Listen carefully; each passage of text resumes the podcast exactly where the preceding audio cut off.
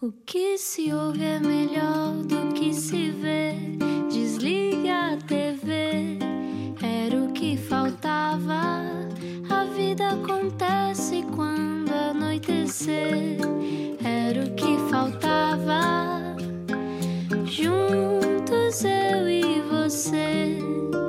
Ora então, boa quinta-feira. Bem-vindo à Rádio Comercial. Olá, eu sou o Rui Maria Pego. Espero que o seu, seu dia, aliás, tenha sido bom. Hoje tenho alguém comigo que é alguém que eu respeito e alguém que já me viu no meu pior e também no meu melhor, mais no meu melhor, porque também, sejamos sinceros, quantas vezes é que estou assim tão mal? Não vamos agora discutir sobre isso. Bem-vindo à Rádio Comercial. A minha convidada de hoje é. Explica-nos como se eu tivesse acordado de um coma. Vou dizer, bem-vindo e bom dia. Dizem-me que as casas são feitas de vigas e telhados e paredes e bocados de estuque e canos interruptores e soalhos que às vezes flutuam. Não, as casas são feitas de pessoas. A Flipa é o meu hall de entrada. É uma cozinha onde bebemos um copo de vinho e disparatamos sobre a possível fluidez sexual do senhor que nos acabou de entregar uma pizza.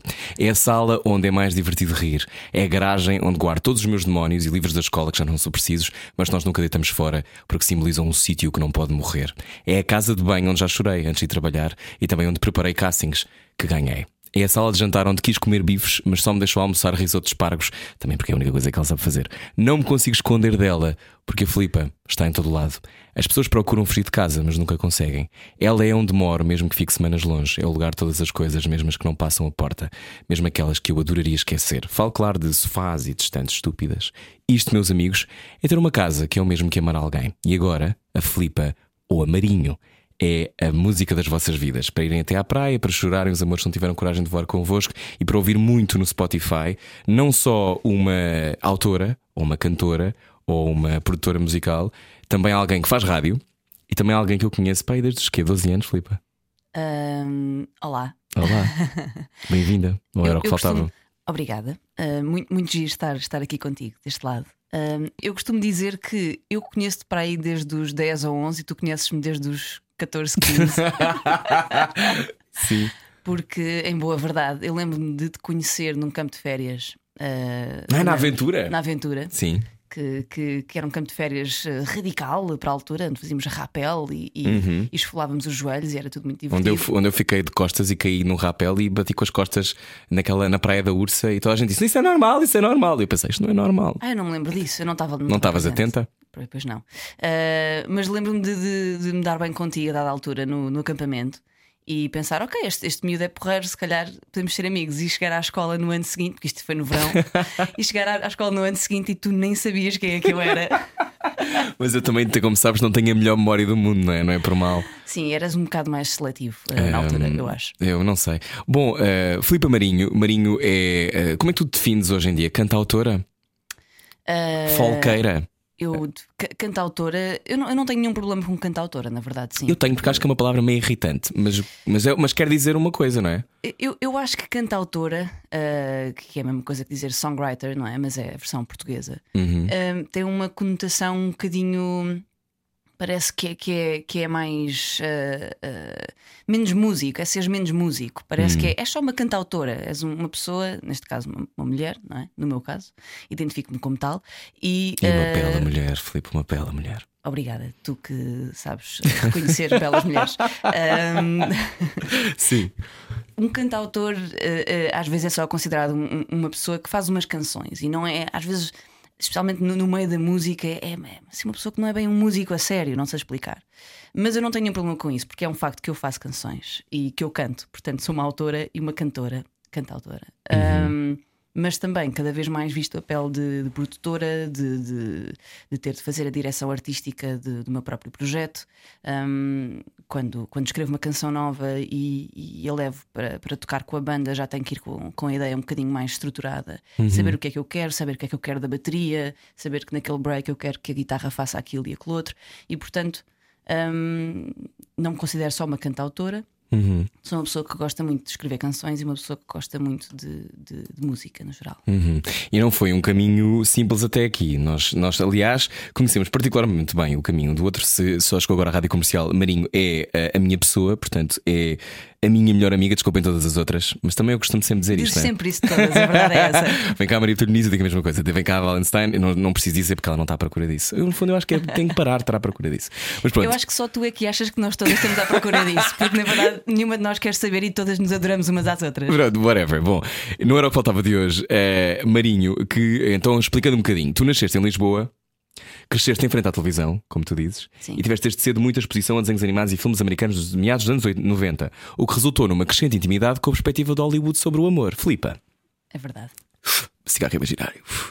Achas que aquilo que nos vendem nesses filmes e a Disney lixou as nossas relações amorosas para sempre? Sim. Ahm, o que eu acho, no entanto, apesar disso, e tenho pensado muito nisto ah, nos últimos meses, a quarentena deu-me para pensar, não sei se, se- se te aconteceu mesmo. Não. Coisa pouca. Acho, acho que sim, mas por outro lado, ah, também reconheço que às vezes certos exemplos de, daquilo do que é, do que deve ser afeto e do que deve ser amor, eu fui buscá-los ah, à ficção e aos filmes. E isso é muito confuso, eu acho, cresceres, cresceres nesse sítio. ahm, De acreditar que vem um príncipe, ou neste caso, ou no teu caso, uma princesa, que resolva tudo e que te salve e que seja a resposta para todos os teus anseios. É uma coisa que, de resto, muitas pessoas estão agora a ouvir no carro, na Rádio Mais a Vida do País, e depois já vai, já vai perceber como isso também tem graça. Eu e a Filipe já, já também temos uma história com a rádio, mas eh, eu acho que muitas pessoas descodificam a realidade baseado nesses exemplos, não é? Sim, eu acho que cria muitas ilusões. Ahm, e depois, por outro lado, ah, para pessoas que se calhar não têm esses exemplos nas suas vidas, e, e tu falas muito de relações amorosas, mesmo românticas, claro que sim, também é muito isso. Eu, eu que sou uma pessoa muito romântica, ah, também baseava muito. de- Obrigado pelas flores que trouxeste, Filipe. de nada. Também sou, sou alguém que, que baseou muito as suas fantasias e as suas expectativas em relação ao amor e a encontrar alguém ah, de acordo com o que eu via nos filmes e nas séries e no DOC, que, que eu e tu adorávamos. ver. Que em Portugal se chamava Na Terra dos Ricos, de Sim. forma inexplicável. Sim, pior tradução de sempre. Ahm, mas, mas não só no, no amor, também na família, por exemplo. Ahm, se calhar, imagina, peguemos no DOC. Uhum. O DOC ah, centra-se à volta de uma família. Claro que é sobre um, um, um família rica em- na família- Califórnia. Sim. Exatamente, mas mais do que ser só uma família, isso era, isso era o contraste do que estava.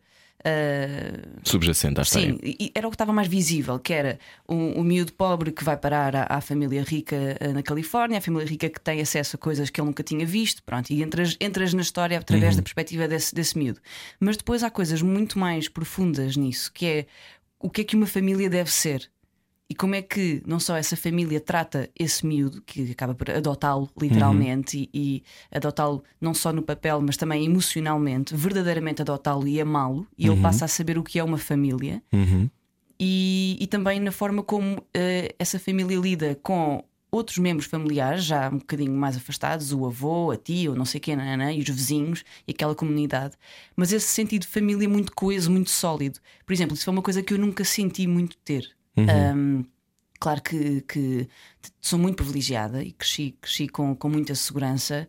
uh, Cresci com, com acesso a muitas coisas que muita gente não, não tem e não teve, e sou, sou muito grata e muito, e muito consciente do meu privilégio. Um, Quando é que ficaste consciente do teu privilégio? eu acho que não há um momento, eu acho que tu vais ter percebendo ao longo da tua vida e nós estamos, a, como toda a gente sabe, a atravessar uma. Um, Uma este, este zeitgeist, sim, o zeitgeist da. Zeitgeist da- quer dizer espírito do tempo. Exatamente, obrigada, uh, Nada. Rui. Um, estamos, estamos a atravessar uma, uma fase em que, em que coletivamente estamos mais conscientes destes, destes temas, do que é o privilégio. Uhum. Uh, O que é que significa ser branco numa sociedade com um exemplo. passado colonial, por, por exemplo. Por exemplo. Uhum. Mas pronto, e, e- e- daí, daí a importância de- para mim de escrever numa biografia oficial daquelas que eu mando para os jornalistas. Que eu tenho à minha frente, sim. Exatamente, uh, aquelas que eu mando para, para, para as pessoas como tu. Uhum. Uh, daí eu, eu mencionar essa, essa questão. Tentas compreender eh, as expectativas que existem romantizadas em relação eh, àquilo que, que são as sitcoms e essas séries que tu vias e essa, e essa emanação dos anos 90 americanos, que não são os anos 90 portugueses, mas Exatamente. que nós vamos fazendo um decalque. Aliás, eu acho que a nossa geração e o Filipe temos a mesma idade, eh, ou seja, os 30, os 31, os 28, os 29, nós somos muito marcados por, essa, por, essa, por esse, aquilo que nós vimos e depois que não bate certo com a nossa realidade. Não é? E importamos muitas vezes ahm, angústias que se calhar nem são angústias portuguesas, porque essas são outras que nós não conhecemos tão bem, porque não, também não houve tanta reflexão na nossa língua, se calhar, uh, que é o que está a acontecer agora, e uma das coisas que eu e tu discutimos muito, por exemplo, que é o facto de como não há às vezes investimento suficiente, não parecem séries suficientes, mas por acaso a música resolve isso à sua maneira, porque há muitos produtores portugueses e há muitos músicos que escrevem letras e que pensam o seu tempo. Eu acho que a música na cultura é. Uh, é, o- é a personagem mais desenrasca da cultura portuguesa, honestamente. E posso estar a ser, posso estar a ser injusta, uh, até porque não estou tão por dentro, por exemplo. Eu, eu sei que. No- Noutras, noutras formas de, de O expressão teatro artística, também é muito teatro, difícil manter-se, claro. Exatamente, e, e é muito também. um, e vive muito à, à base da, da paixão das pessoas e não Uhum. do, do dinheiro que é investido, literalmente. Mas na música é muito isso. E há muita, muita gente a fazer música, independentemente de, de ganharem ou, de cons- Uhum. ou conseguirem sustentar esse sonho, de alguma forma fazem à mesma. E portanto eu acho que é assim. eh, um, o membro mais, mais desenrasca Então vamos, vamos descodificar um bocadinho isso, porque para quem está a ouvir a rádio comercial, nós estamos à conversa com o Marinho, vou deixar de dizer Filipa, que é para não baralhar. Marinho é o teu nome artístico. É verdade. Um, Filipa eh, é o nome pelo que eu te chamo. Um, e eh, tu apresentas este, este álbum, basicamente lançaste-o a 18 de outubro, não é? Sim. Til. Til, sendo que é mesmo eh, o símbolo Til. É mesmo Eh, símbolo Til. É mesmo. Uh, e como é que, mas imagina, tu cantas em inglês, uh, como é que o Til é recebido, imagina, nos Estados Unidos ou Inglaterra? Dizem Tilda? Dizem Tilda, até porque eu faço esse- essa papinha quando, quando envio Um press eh, release um para uma press rádio. release, eh, eu, eu, eu deixo explícito como é que se lê eh, aquele símbolo. E é uma coisa que me diverte até tocar para, por exemplo, tive, tive a oportunidade de, de já tocar em Londres e tu, tu estavas lá também. Uhum. Sim. Ahm, Foi muito entusiasmante. Uh, e, e é muito giro eu, eu explicar isso um, e ver como é que as pessoas recebem, recebem isso. Eu explicar o nome do meu disco é Til, neste caso, se eu tiver que dizer em inglês, é Tilda, Uhum. uh, e explicar-lhes também um, o que é que isso significa para mim, porque é que eu optei por dar um nome assim mais esquisito ao meu Porquê que disco. foi? Um, Ocorreu-me que, para já, está relacionado com a letra de uma canção, que é Freckles, que faz parte do disco, uh, em que eu digo: Life is like a tilde sign with ups and downs, not a straight line. Uh, Basicamente, a vida é uma, uma montanha russa com subidas e descidas Exatamente. e que não é como, como o símbolo do Til. Exatamente. Uhum. Eu, eu tenho, eu, tenho, tenho tido muito cuidado eh, nos últimos anos em, em não me deixar ou tentar não, não me deixar entusiasmar demasiado nem pelas coisas que são muito boas, nem me deixar levar-me demasiado para baixo pelas coisas que são muito más. Uhum. Um, porque isto é isto é sempre, sempre neste ciclo de, de altos e baixos. Um, Então não tens certezas eh, que estejam completamente tipo, escri- escritas e cravadas na pedra. Para ti, não, essas certezas não existem? As únicas certezas que eu quero ter é de que consigo compreender as coisas que sinto e as coisas que se passam à minha volta. E eu quero ter a certeza de que tenho essa capacidade e exercitar essa, essa capacidade de compreensão e de análise e de, de introspeção e de observação. Tudo o resto, não nada, nada é estanque, eu acho. Hum, e, é, e é tu uh, a perceber-te disso e, e teres este mantra para ti mesmo. Neste caso, este é o meu mantra de a vida é feita de altos e baixos, não é uma linha reta. Uh, se eu me lembrar disso vezes suficientes, eu vou ser muito mais grata pelas coisas, pelas coisas boas que eu tenho no momento e trabalhar para as manter ou trabalhar para ter mais coisas boas do que simplesmente encostar-me à sombra da bananeira de lá está, dos privilégios que a vida me deu. Então, olhando para a linha que no teu caso não foi nada reta para chegares à música, embora tenhas tido um, um primeiro momento na música de que já vamos falar, hum, agora vamos a uma, a uma zona mais da tua infância. Tu, quando eras miúda, quando tinhas 7 ou 8 anos, antes de me conheceres, a tua vida não tinha começado de facto, hum, tu, tu querias fazer música? É a tua primeira, a tua primeira vontade é essa?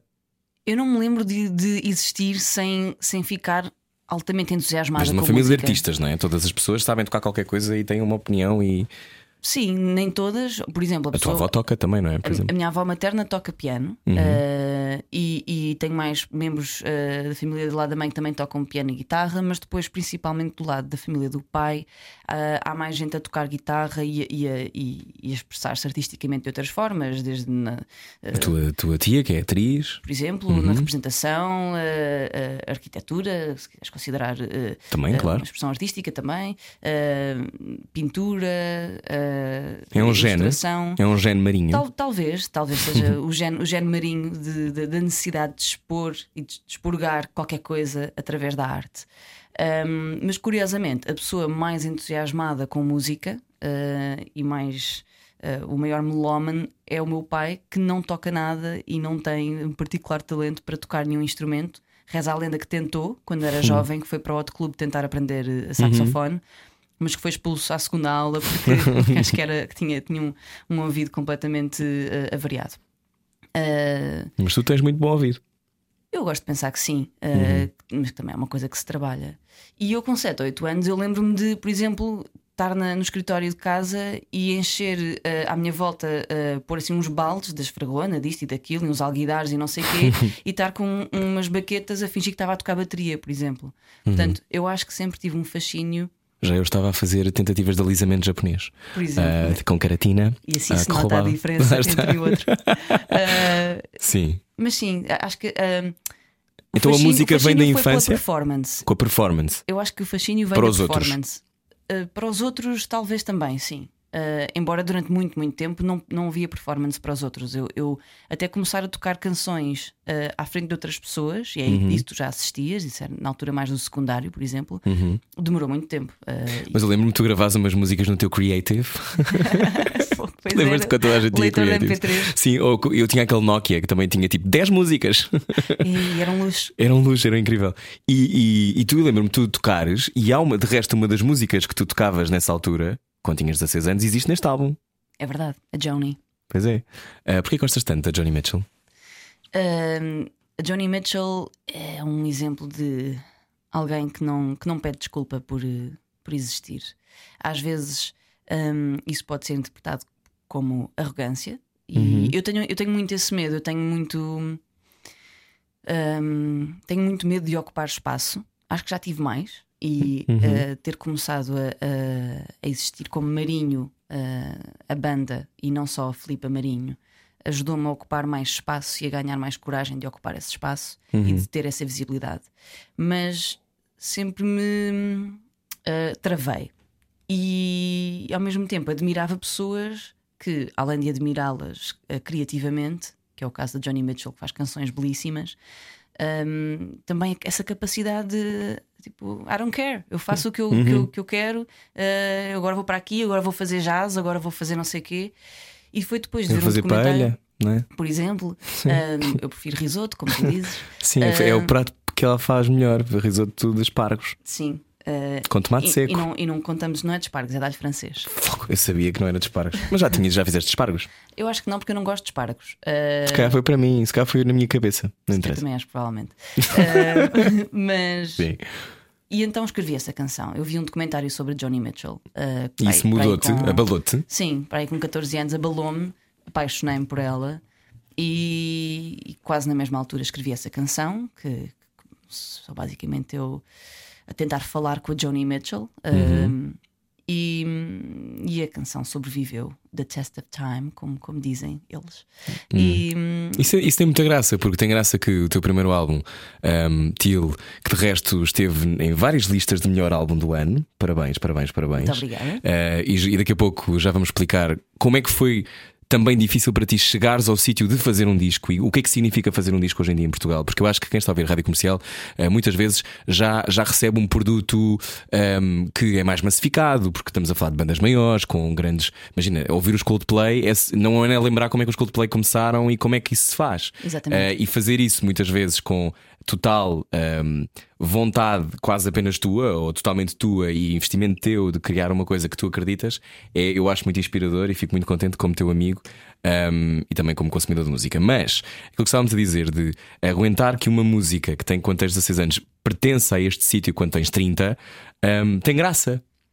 Ponderaste não pôr no disco? Ou, ou, ou, ou tinhas de ter esse, esse, link com o passado? Nunca ponderei não pôr, porque para mim sempre foi óbvio que aquela música, se eu algum dia lançasse música uh, em nome próprio uhum. e não só como parte integrante de uma banda, que também já aconteceu no passado, uhum. que escrevíamos Os música. Iconoclasts. Exatamente, e escrevíamos músicas juntos, mas eu sabia que no momento em que eu decidisse apresentar ao mundo as minhas canções, uhum. uh, essa seria uma delas. Um, porque é intemporal. A admiração a não ser que a Johnny Mitchell de repente se revelasse ser, uh, não sei, se ela tivesse roubado Neonazi. Uh, nesse, por exemplo, por exemplo uhum. Uh, e, e, é um sítio ainda mais escuro do que esse, ainda bem que.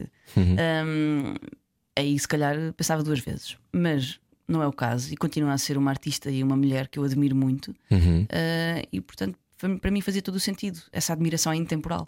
Uhum. E, e, a própria canção em si, modéstia à parte, eu acho que. Eu é das minhas preferidas. Obrigada.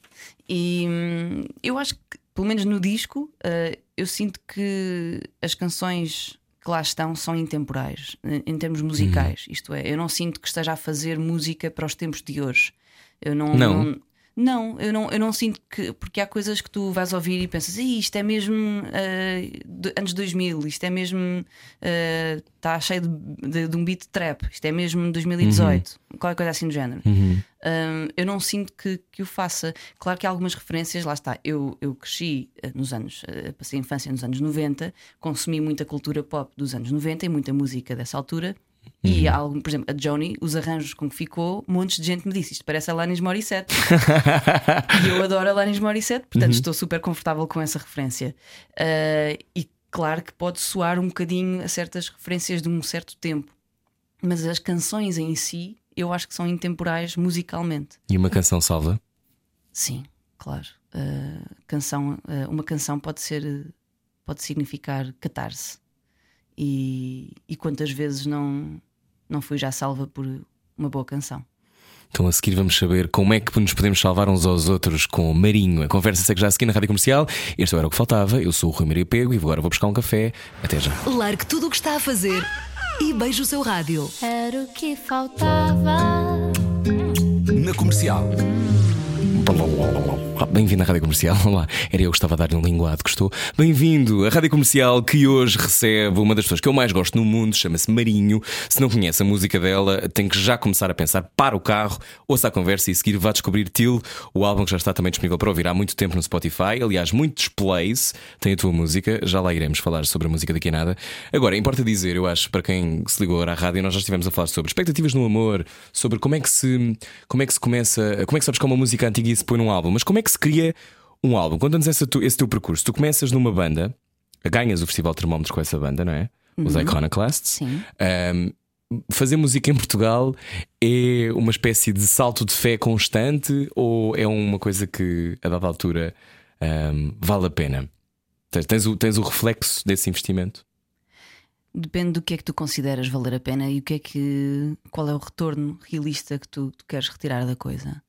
Mas tens de estar sempre a ser puxada por um realismo, não é? Ou seja, o sonho tem que se manter para poder carburar a tua vontade de criar música, mas ao mesmo tempo um, tens que ter sempre os pés muito assentos na terra, não é? Tipo, faça um álbum, corre bem, está na lista dos melhores álbuns do ano, como o teu, Til, mas depois de repente isso não quer dizer que tenhas 200 concertos. Aí é que está é que tá o, o, o, o, paradoxo de, de se fazer música em Portugal. É que precisamente tu ires parar às listas de melhores do ano uh, e que eu, felizmente, uh, fiquei muito feliz e tento não que, não, que isso não seja um objetivo, porque tu não fazes música. Claro, uh, óbvio, tu não fazes música para ir parar a lista nenhuma, seja do que for. Eu faço. Mas claro, tu, tu, tu, fazes.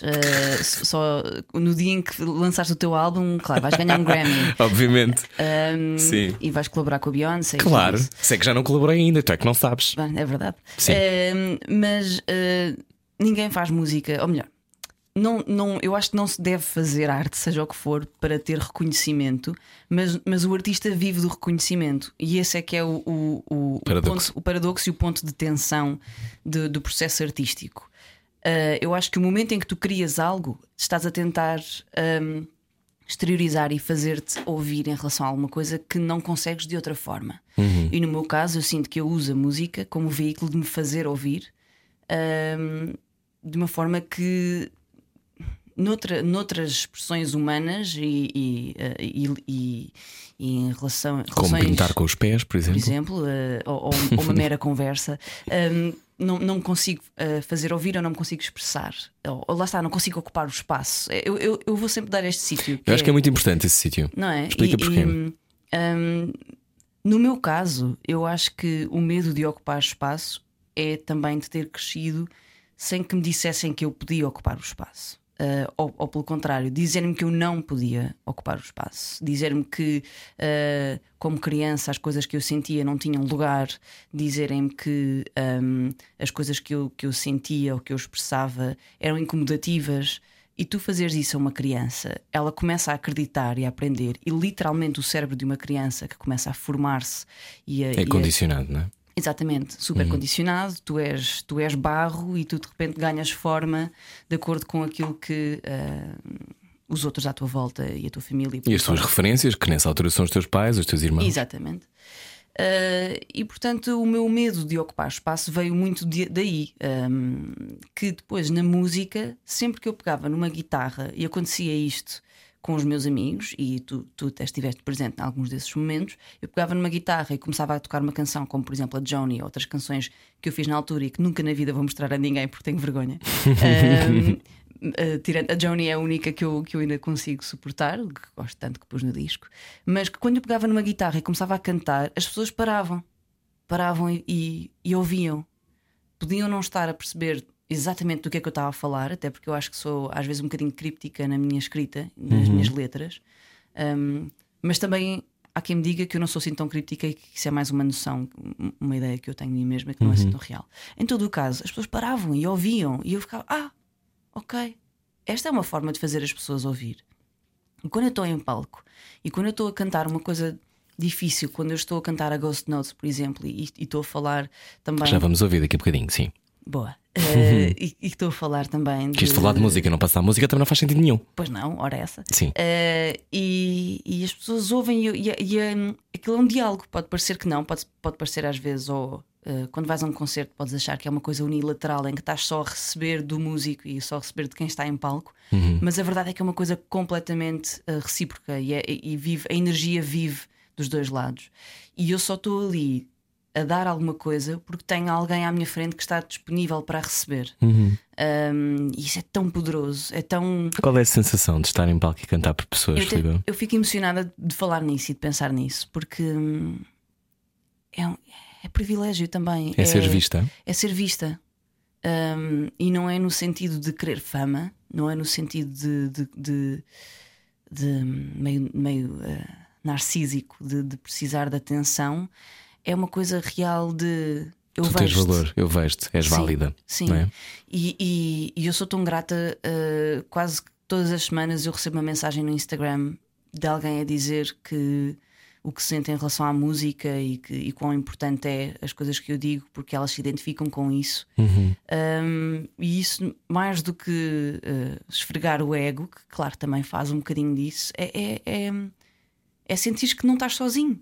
Não estás, que- há outros, e tu também deves sentir isso com certeza, que quando tu te expões, Uhum. quando tu falas das coisas que tu sentes, e tu és uma, tu, tu em particular, Uhum. és uma pessoa que, que fala muito abertamente e, e- e publicamente uh, de- das coisas que sente, tu sabes que isso tem repercussões e que e depois é um boomerang que tu envias e ele volta para ti Uhum. na forma de amor também e de, de afeto.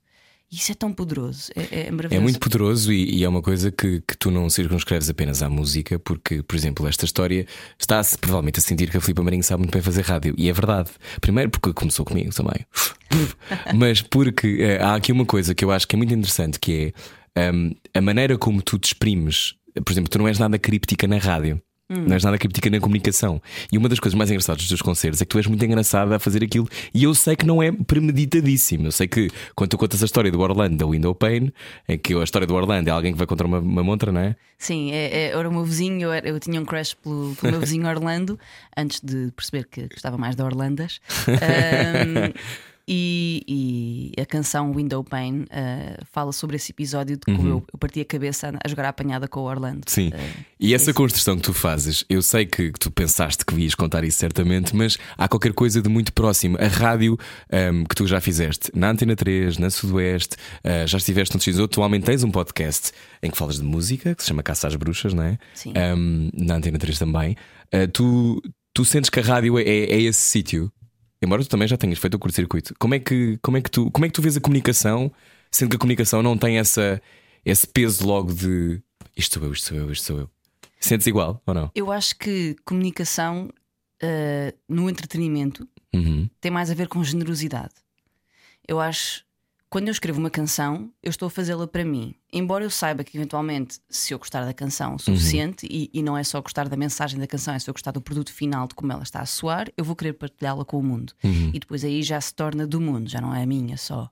Mas ainda assim, é muito a minha visão de uma coisa. Enquanto que quando eu estou a fazer rádio, e a minha experiência de fazer rádio, e neste caso no podcast, tenho também convidados. hum, também já fiz. um bocadinho desse podcast, como é que funciona. O podcast é, é, eh, um espaço de exploração e de dar visibilidade a mulheres compositoras. Um, e especificamente compositoras. Podem não ser elas as intérpretes. Por exemplo, já, já tive uma, uma convidada que me falou de uma canção de Zé Mário Branco, cuja letra foi escrita por uma mulher. Uh, e que uh, é, é importante também explorar isso e explorar essa, essa, essa arte, esse talento de escrever letras, de escrever canções. De onde é que, de onde é que vem? O que é, o que é, qual é a faísca que faz surgir uma, uma canção? Qual é a tua? Um, ah, a minha é. É, é, é, ten- é tensão, sim, tu és a minha faísca. Sim, estamos à conversa com o Marinho na rádio comercial, só ligou agora. Gosto sempre do- de- de- desses apontamentos que tu, Claro tu que é- não, não, as pessoas não estão a ver a nossa cara, com pena minha. E Isso é Ah, uma coisa que eu não me lembro. Eu no podcast, por exemplo, eu não, eu não sinto a necessidade de fazer isso porque eu penso, a pessoa já está a ouvir-me no podcast, já sabe o que é, que- para o que é que vem. sim, não é? sim, sim, sim, mas na rádio desde temos de fazer, como sabes, como de resto falámos de quando fazíamos rádio juntos. Sim, É verdade. É... Lá isto é verdade. Sim. Ahm, mas, mas... Dar, o- dar o lugar a falar lugar, de- da- das mulheres que, que existem na música. Um, eu não vou fazer aquela pergunta tipo que é mais difícil para uma mulher estar na música. Uh, mas Pode- o Podes fazer se quiser. Não, porque eu posso, aliás, estou há pouco tempo, tu, aliás, faz parte, fazes parte de uma organização que eu acho incrível. Posso dizer organização, organização? Os- sim, um, um- um coletivo, uma network, não sei exatamente. De mulheres que trabalham na área da música, não é? Uhum. Ah, e que percebem que juntas conseguem eh, também mudar a indústria, não é? Conseguem fazer pensar a indústria.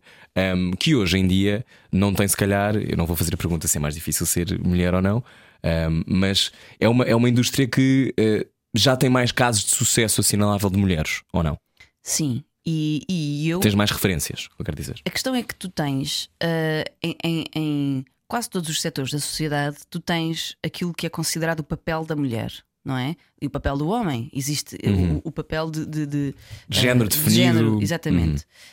Um, e ah, para já, só, só isso já é demasiado ah, exclusivo. porque- Redutor. porque até há, como, como sabemos e falamos de vez em quando, até há pessoas que nem se identificam nem sequer como mulher nem, nem como homem, não é? Estamos a falar de pessoas não binárias. Por exemplo. Uhum. Um, e uh, portanto, em todos os setores da sociedade isso existe. E na, na música, seja como indústria nos bastidores, seja como uh, em quem está em palco como intérprete. É, é igual e tens papéis muito papéis papéis Também tens papel se quiseres. papéis, eh, papéis muito definidos e, e, e o que isso faz é isso limita. Então, se eu quero, imagina, se eu tenho interesse em, em ser eh, técnico de som, uh, porque, é que, porque é que quase todos os técnicos de som, em todos os concertos, quase todos são mulheres? Eu só tive até hoje uma mulher a fazer-me som. São homens e não são mulheres. Disseste São, mulheres. são homens, sim. exatamente. Obrigada. Um, eu só tive até hoje uma mulher a fazer-me som. Uh, era a Paula e era uma fixe e, e- e o som ficou incrível. Uhum. Um, e é, é importante dar esse espaço cada vez mais a mulheres para que elas sintam que podem fazer também isso. E é a questão da representatividade, que nós também falamos imensas vezes, que é se eu não vejo tantas mulheres a fazer som a bandas, se eu não vejo tantas mulheres a serem músicos de sessão e a tocar eh, guitarra e a fazer um solo incrível, ou bateria, ou seja o que for, se eu, vejo muito mais mulheres só a serem frontwoman, eh, que é como quem diz líderes de banda, não é? Eh, um, Voz. a voz, exatamente, uh, a cantar e, e a, e a ter aquele papel muito da, da menina em palco, depois rodeada dos homens músicos. E, por exemplo, isso não é fácil de quebrar esse estereótipo, porque eu própria, os- a minha banda são só homens, por exemplo. eu digo estas coisas, mas eu até hoje uh, eu sei o que é a dificuldade, às vezes, de encontrar uh, uma mulher que faça. Como é que eu, eu tenho que ter muito cuidado a dizer isto, porque eu não acredito que as mulheres não tenham a capacidade de o fazer. Não, se calhar Mas- não houve tantas oportunidades e tanto acesso Exatamente. para que isso acontecesse. Exatamente. E eu, e eu estou sempre atenta quando, quando eu vejo uma, uma mulher uh, que é boa instrumentista, fico sempre atenta e passo logo a seguir o trabalho dela, porque eu sei que eventualmente eu vou querer trabalhar com ela. Uh, Também tens um olho atento para as mulheres, não é? Tenho, é. tenho uh, particularmente também. uh, mas, mas, portanto, é, é isso. É, é, é um bocado aquela coisa do não há exemplos suficientes, mas depois também não, ainda não chegaram pessoas suficientes, portanto não podes fazer essa renovação porque ainda não há exemplos suficientes para, para, para renovar. Então, no, no tu. Não, mas na música há... não é preciso cotas, não é? As pessoas fazem música porque querem. Uh, não é a mesma coisa que, por exemplo, num, claro. contexto partidário, não é? Não, mas, mas estamos a falar de coisas diferentes. Uma coisa é fazer música, outra coisa é a oportunidade ou visibilidade que tu dás às pessoas. Por exemplo, uhum. o Primavera Sound de Barcelona, o festival, já desde há uns anos para cá, que começou a fazer um cartaz 50% uh, feminino, 50% masculino. E há pessoas que se insurgem contra isso. E há pessoas que se insurgem contra isso. Uh, e não conseguem compreender a importância, lá está, de ver mais mulheres. Se eu não, se eu não vejo uma mulher a fazer uma coisa uhum. que admiro, como é que eu vou uh, conseguir acreditar que eu consigo fazer? Ousar, não é? Ousar. Até posso conseguir. E a questão é que é, é essa que é. Houve mulheres ao longo da história que, mesmo não vendo muitos exemplos de outras mulheres a fazerem uhum. certas coisas, chegaram lá e fizeram. A Gisela Serrano. Por exemplo, a Gisela Serrano foi uh, e tinha os seus próprios Lá panos está. E, uh, Sim. Pronto. Ela ouviu ao mestre, mas ela. E foi para os copos em peniche. Sim. Um, mas, mas a importância disso. E, por exemplo, há uma coisa que eu adoro dizer que me dá um, um orgulho desmedido, que é a Fender já anunciou. A Fender é uh, uma fabricante de guitarras uhum. e, e, de outros. Das mais conhecidas sim, do mundo. Sim, e outro, outros, outros materiais. Uh, se alguém me estiver a ouvir da Fender e se quiserem colaborar comigo, estão à vontade. Um, não, mas a Fender já anunciou que as estatísticas mostram que hoje 50% das pessoas que compram guitarra e que tocam guitarra, guitarristas, são mulheres. Isso para mim é. Do... Ah, é? Que fixe. É, é tão fixe. É, é tão tu, tu habituaste a ver, a ver o Eric Clapton, o Jimi Hendrix, o, eh, sei lá, tanta, tanta gente, todos os, os, grandes guitarristas eram uhum. homens. E tocar guitarra e, e uh, já percebeste que, pela maneira como, como eu falo tanto disso, é um, é um, instrumento que me é, que me é muito próximo. Uhum. Mas eu, quem diz guitarra diz, diz também baixo e bateria e tudo o resto. Uh, uh, ou, ou, ou repar, por exemplo. Uh, não... Mas é uma imagem muito poderosa, não é? Uma mulher com uma guitarra elétrica, por exemplo. Eu acho uma imagem poderosa porque não é tão frequente. Quando, não, aquilo que é o imaginário coletivo mais massificado Exatamente. de todos os dias. Estamos a falar disso. Como é óbvio, existem muitas mulheres que o fazem. Por exemplo, a Carminho, quando veio cá à rádio, e a Carminho cantou uma música dela que se chama Estrela, uhum. uh, que é um fado cantado com guitarra elétrica. E a, e a força de uma mulher grávida sentada a cantar fado com uma guitarra elétrica é uma imagem, eu acho, muito forte e muito poderosa e ao mesmo tempo um, estilhaça muitos estereótipos. E eu acho isso importante. E estereótipos que são feitos só por, pela repetição do que tu vês. Nem sequer é. Não houve Nem sequer tem uma agenda, é, só, é repetição. É, hum. literalmente isso. Não houve ninguém ao longo da minha vida que me dissesse tu não consegues tocar guitarra elétrica. Ninguém. Mas a verdade é que todas as mulheres, quase todas as mulheres que eu admirava, uh, que era muito aquela, aquelas cantautoras dos anos 60, 70, uhum. tinham guitarras acústicas ao colo tocavam assim mais sentadinhas ou mais paradinhas. Uhum. E eu adoro a música delas: Johnny Mitchell, John Baez, Carole King, esse, esse género todo. Carole King, por acaso, era mais ao piano, mas um, não havia tanto essa, essa imagem da, da roqueira mais, mais suja e mais tough, como os homens, uhum. como os homens eram. Um, e ninguém me disse que eu não podia fazer, mas eu, por vias da repetição de ver aquilo, eu pensei, ok, eu vou pegar na acústica, eu vou fazer cançõezinhas, e tanto que hoje em dia as pessoas dizem, ah, tu fazes música folk, não é? E eu fico. Hum, opa, sim, eu faço música folk, mas o que é que é música folk? Eu também pego na guitarra elétrica. Ainda ontem tive um ensaio em que não houve guitarra acústica nenhuma usada uhum. e toda a gente tinha elétricas e toda a gente. Hum, isso é muito muito relativo. E eu dá-me dá um, um, orgulho muito grande e acho quase, confesso, sexy uh, ver, ver mulheres a, a, pegarem em instrumentos que são uhum. tradicionalmente mais tocados por homens. É um caminho sinuoso até chegar a este Till, uh, álbum que saiu ano passado. Estamos à conversa com a Marina, na rádio comercial. Perguntava-te que se. Um, eu sei muito bem a tua história, conheço, estive nela muitas vezes. A minha pergunta é: quando a primeira banda não corre bem ou acaba, os Iconoclasts, tu pensaste, ok, eu, isto não é para mim, a música não é para mim, precisa amadurecer, é preciso que as coisas nos corram mal para depois termos a, a força para inventar um álbum, porque eu que assisti de perto sabia como tu um, adiavas o teu início a, a solo. Explica-nos isso. Como é que se chega a esse sítio de. Ok, há muita gente neste momento que está a pensar mudar de vida a ouvir a rádio comercial e pensa. "Eh, Eu não, eu não sou capaz, ou eu não, eu não tenho as ferramentas, ou eu não sei, ou eu nunca vi uma mulher que fizesse o mesmo que eu quero fazer em Portugal. Como é que tu, hum, como é que tu navegaste isso? Ahm, Ocorreu-me aquela, aquela frase, um bocado clichê, mas que é verdade, que é o que tem de ser tem muita força. E, Pois é, linda. ahm, e posso dizer-te que que me fez ganhar a coragem de, já depois de ter tido uma banda, o que aconteceu foi, especificamente, tive uma banda durante cerca de 4 anos, tocámos pelo país inteiro, ganhámos um, um- um o Festival Termómetro, ahm, eh, tocávamos em várias rádios e uma banda de, de algum sucesso para a altura dentro do, do, do, do- do contexto, se calhar um bocado mais alternativo, ahm, que quando acaba, ahm, além de acabar de uma forma assim um bocado tensa, ah, devido às.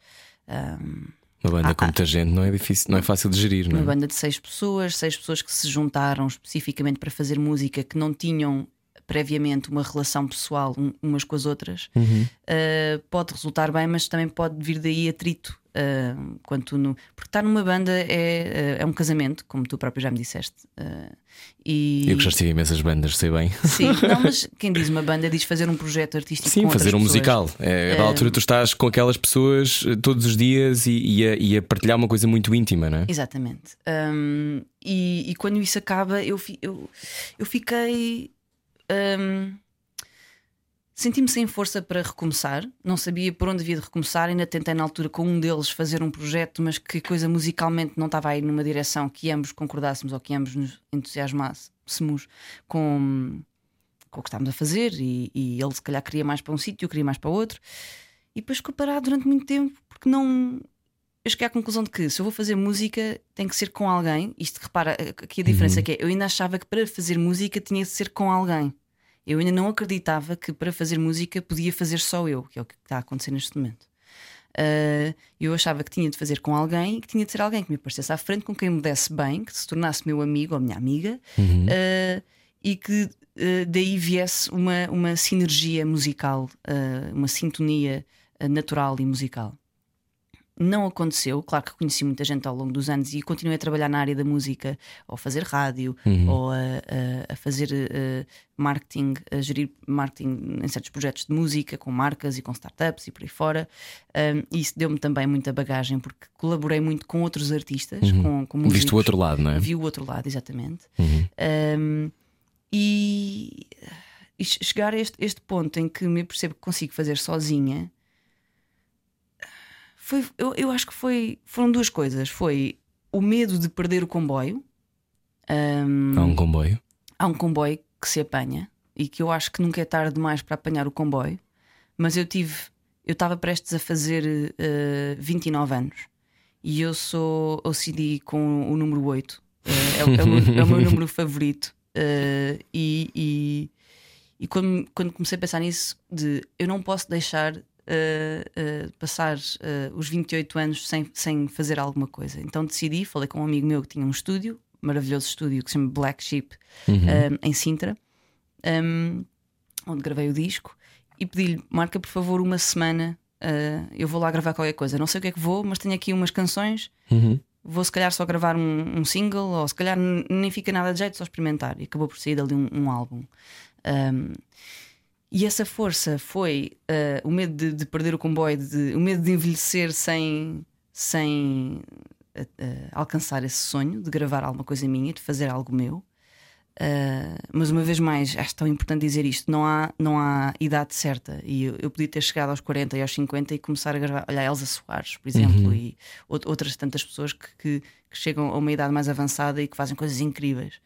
Um, mas houve outra coisa também muito importante que é a força de outras pessoas que acreditaram em mim. Pessoas como tu, por exemplo, que estavam sempre a empurrar-me para o fazer. Uh, eu lembro de haver uma, uma vez que eu e tu estávamos a conversar ao telefone e foi na- no rescaldo de, de um festival da canção. Uh, e eu, eu comecei a chorar a dizer-te que, que era aquilo que eu queria fazer e que eu, que eu não, não, não lembro o que é que eu disse na altura, se não conseguia ou se não sabia como, mas a chorar a dizer é aquilo que eu quero fazer. Não necessariamente tocar no Festival da Canção, embora. Fazer música. Embora se tenha tornado um produto muito, muito interessante uh, o, o festival, mas fazer música, escrever canções e tocá-las para outras pessoas, era aquilo que eu queria. Uh, isto não foi assim há tanto tempo, isto foi para aqui há três anos, uma coisa assim, quatro. Um, e foi o apoio dessas pessoas e pessoas como, por exemplo, o Tiago Saga, que uh, é um amigo meu, músico, uh, compositor e líder da banda Time for Tea, uh, que é um músico que eu admiro muito como músico, como compositor, mas também é uma pessoa que eu admiro imenso e que me deu imensa força e literalmente deu-me palco. Por exemplo, o, o, genérico do, do, Era o que Faltava, do teu programa, uhum. é cantado pela Tainá, uhum. não é? E, e foi uma vez uh, em que eu estava com a Tainá, sou, sou amiga dela também, estava com a Tainá a ver o, um concerto do Tiago Saga. Uh, foi uma vez nesse concerto em que o Tiago, sabendo que eu escrevia canções, sabendo que eu queria, mas que ainda não tinha coragem de, uh, de uhum. fazer, parou o concerto a meio, depois de uma, lá a meio de umas canções, e disse: Agora eu vou chamar a minha amiga Pipa, que era eu, vou chamar a Pipa para vir cantar uma canção ao palco. E não me deu hipótese, eu tive que Quer dizer, eu podia ter dito que não, mas a verdade é essa. Eu disse que sim porque era alguma coisa que eu queria. Uhum. E ele literalmente, uh, isso, isso eu admiro imenso, um homem que literalmente dá o palco, o seu tempo de palco, uhum. a uma mulher que ele, de quem ele gosta, não era só porque eu era amiga dele. dá acesso, não é? Dá acesso. E aquele sentimento, de repente estava em palco, peguei na guitarra dele, toquei a canção e as pessoas adoraram. E era, foi na Pensão Amor, ali uhum. na, no Cais de Soré. Em Lisboa. Uh, em Lisboa. E um, as pessoas uh, foram super generosas nos aplausos e gostaram imenso. Uh, e, e, foi esse, esse momento em particular que de repente não via volta, não via como voltar atrás. Foi de género, ok, eu tenho que fazer isto. Então, não voltando atrás e ouvindo na rádio comercial, uhum. agora, daqui a pouco vamos ouvir outra, mas vamos ouvir agora Ghost Notes. Para quem nunca ouviu esta música, Filipa Marinho, Marinho, nome artístico que pode procurar e descobrir mais sobre. Um, estamos aqui há muito tempo a falar sobre todas as tuas dúvidas, todas as tuas conquistas, uh, o que é que te faz cantar, o que é que te não faz cantar. Mas esta música eu acho que é uh, com um vídeo muito engraçado feito pela Leonor Petencourt Loureiro. Um, este, as Ghost Notes, o que é que são?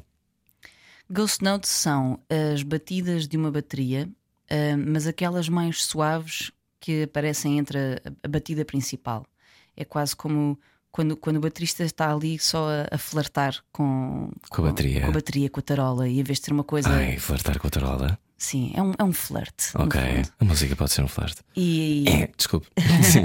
e, e eu, eu uma vez estava a ver um concerto uh, e estava a reparar nas ghost notes que o baterista estava a fazer e pensei que giro. Isto é como. Uh, nas relações, em particular nas relações amorosas, porque eu estava a passar por um desgosto amoroso na altura. Isto é como nas relações, há certas coisas que nós não reparamos, a não ser que prestemos atenção. E que temos de prestar atenção às pequenas coisas, à energia das pessoas, à maneira como elas. Uh, não é só o que elas dizem, mas como é que elas se comportam quando uhum. dizem as coisas. Se elas suspiram, o que é que isso quer dizer. Um, e prestar atenção e honrar essa energia que existe entre as pessoas. Então, a subtileza.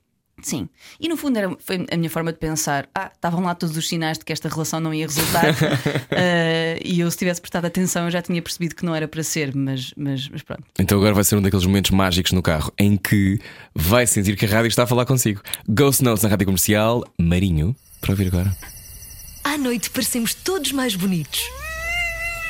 Era o que faltava. Com Rui Maria Peco e Ana Martins. Na comercial.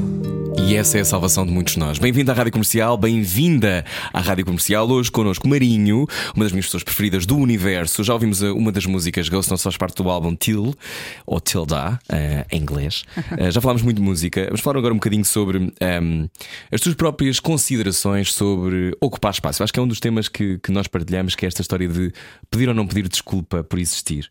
Um, tanto eu como tu crescemos numa escola muito católica uh, muito condicionada, onde não havia ninguém negro uh, sequer, portanto eram 2 mil alunos brancos e privilegiados.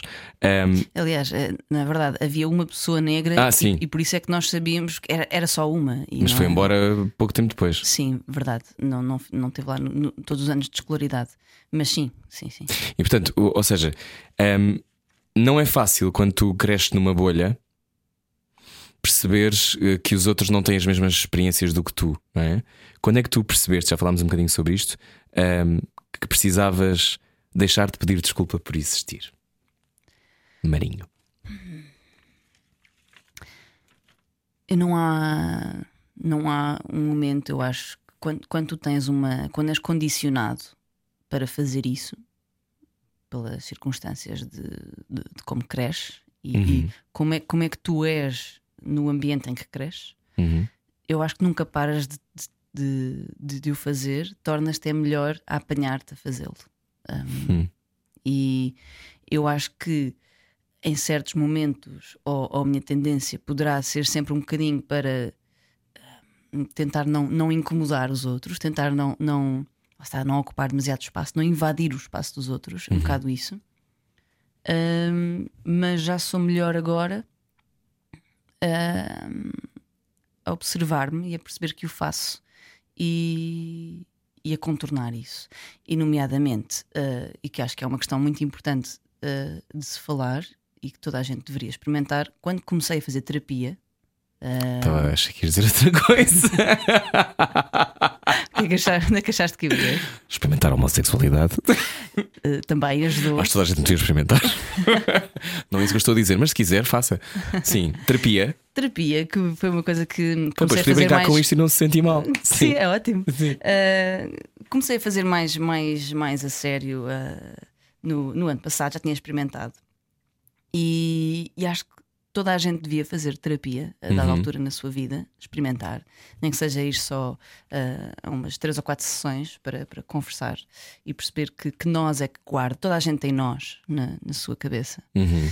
E, e, e já, sou, já tenho técnicas em que me apanho a fazê-lo. Então, por exemplo, uh, se estou numa situação em que estou desconfortável, em que alguém, alguém é invasivo, em que, imagina, tenho um homem a fazer mansplaining. Como é que se explica mansplaining? É explicar uma coisa como se as mulheres não percebessem. Um homem que quer explicar eh, demasiado uma coisa que é perfeitamente perceptível. Exatamente. Não é? No fundo é isto. Sim, uma, uma certa condescendência, não é? Que, que, que existe às vezes. Uhum. Uh, imagina, numa situação desse género, uh, eu já consigo ocupar mais espaço e dizer: Não, eu sei perfeitamente uh, do que é que estou a falar. uh, é assim, assim, assado, e vamos para aqui porque é para aqui que eu quero ir. Uhum. Um, mas, mas isso é uma coisa que demorou alguns anos, se calhar, a, a- a chegar a esse sítio.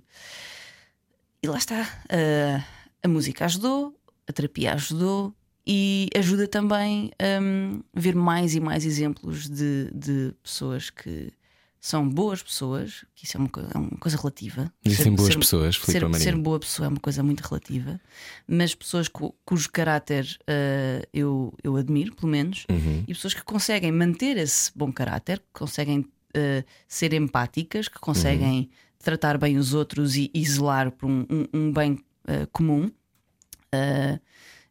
Mas que mesmo assim serem assertivas e saberem o que querem. Uh, eu acho isso admirável e quero, quero cada vez mais ser essa pessoa e espero estar a, estar a tornar-me cada vez mais nessa pessoa. Estás linda, eu sinto que sim. A nossa convidada de hoje é Marinho. Eu digo muitas vezes uma das pessoas que eu mais gosto. Um, não é por acaso, porque eu acho que uma das coisas mais extraordinárias e que nem todas as pessoas conseguem fazer isto, que é ser meu amigo, não, é um, fazer a passagem, às vezes, da adolescência para a idade adulta. E conservarmos as pessoas que viveram isso connosco, não é? Por exemplo, nós temos um grupo de amigos que resistiu, resistiu ao tempo, por mais diferentes que eu e tu, eh, sobretudo nós, nos transformámos em relação aos outros. Eh, porque nós fomos quase como umas borboletas num casulo, diria eu, ah, Filipe Marinho, Ahm, que, que tinham, que viviam uma, uma, uma verdade escondida, não é? Na, naquilo que pelo menos eu falo para mim. Aqui existia uma história de eu não vou ser aceito, não vão gostar de mim, os meus amigos não vão gostar de mim, eu vou ser rejeitado, o, o país não vai aceitar, isto vai afetar a minha carreira. Pronto, isto são out- outros, outros 500 da mesma história. Mas quando eu tinha 18 anos ou 19, quando nós contámos um ao outro eh, que éramos homossexuais, foi uma coisa ehm, que, aliás, tu foste muito mais corajosa do que eu. Tu sempre, tu sempre falaste disso como um ato de coragem. Eu não. Eu nunca senti que fosse um ato de coragem porque eu já sabia que ia ser aceite. Ahm, eu, eu sabia que em- ao partilhar contigo em particular, eh, não, não a partilhar com outras pessoas que se calhar não tinha a certeza de qual é que seria a reação, e aí sim requer coragem. Mas foi mais, foi mais no sentido de não sei, foi fácil e, e, e tive, apesar disso, tive de, de esperar até o momento em que já estava numa relação em segredo, que é uma coisa que é muito comum para, para, para- Super comum. super comum, de apenas, apenas revelar-nos eh, ao fazer o chamado, chamado eh, sair do armário. Uhum. Apenas out. quando, sim, Uhum. apenas quando, quando já estamos numa relação com alguém. Não sei porque é que isso é mais fácil, na verdade, é uma coisa que. Porque é que será mais fácil? Porque parece que já tens uma pessoa para onde podes voltar. Sim. Eh, Seja alguém como tu que te vê da mesma maneira e que partilha aquele, quase aquele segredo e aquele problema, que não é um problema, obviamente, com. Ou seja, tu tens outro sítio, tu descobriste outra coisa, não é? E permitiste-te viver uma coisa. Eu acho que é muito importante falar sobre isto em antena. Não, eu não acho que seja. eh, eu, estou, eu estou a contar uma história minha e da Filipa eh, e nós fomos a primeira pessoa a contar um ao outro, acho eu, não é? Ou contaste outra pessoa primeiro. E agora vamos ter aqui um problema. eh, eu não me lembro se tu foste a primeira pessoa a quem eu contei. Para o resto da, da vida, vais, vou ser a primeira pessoa. que é para esta história fazer sentido. Mas eu lembro, não, mas eu lembro-me do momento em que te contei e lembro-me da tua reação. Lembro perfeitamente. Consigo, eu quase consigo ver a luz que Foi estava na praia, não foi? Não, não, não, não. Ninguém tem a mesma memória da mesma coisa. ah, não, desculpa, não, Foi tens na razão. praia. Tens razão, foi na praia. Foi em Vila Moura. Foi na praia. ah, ah, Com os claro, nossos amigos todos. claro que foi em Vila Moura, que Sim. nós, um, um bando de betos que, Claro. que íamos sempre para Vila Moura. Ir à trigonometria. Sim, Ah, foi na praia, mas o que, eu- que eu me lembrei agora foi: tu não me contaste logo Não. nada. Não, não, não. Tu ficaste muito contente por mim, ah, visivelmente entusiasmado. Viva o lesbianismo. Sim. Ah, Quando é que fazes um poema e vais também lixar uma secretária? Foi logo a primeira coisa que eu pensei.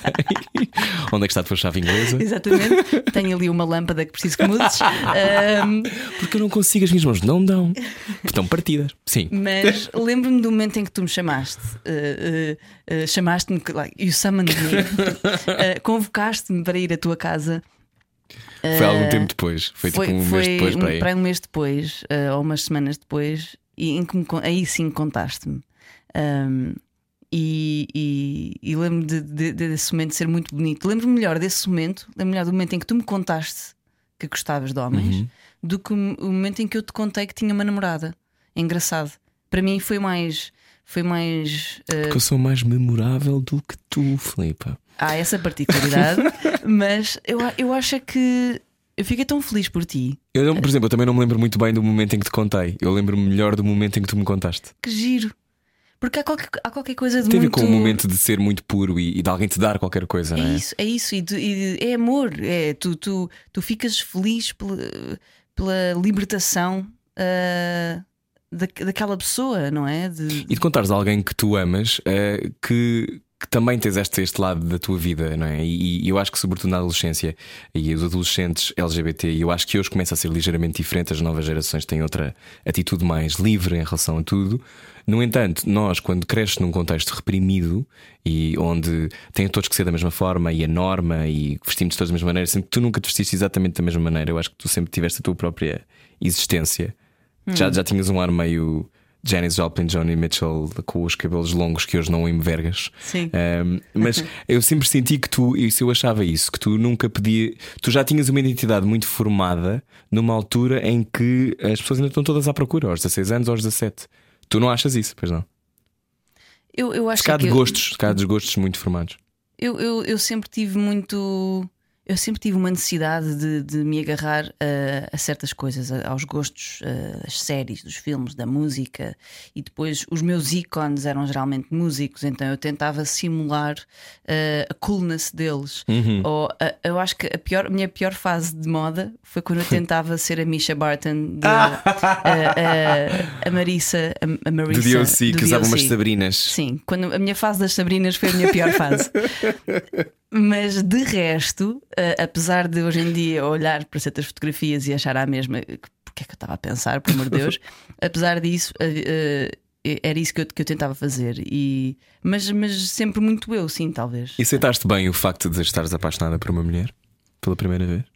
Aceitei e era o que eu mais queria. Eu, o que eu mais queria era, era viver um romance, porque eu, porque eu vivia.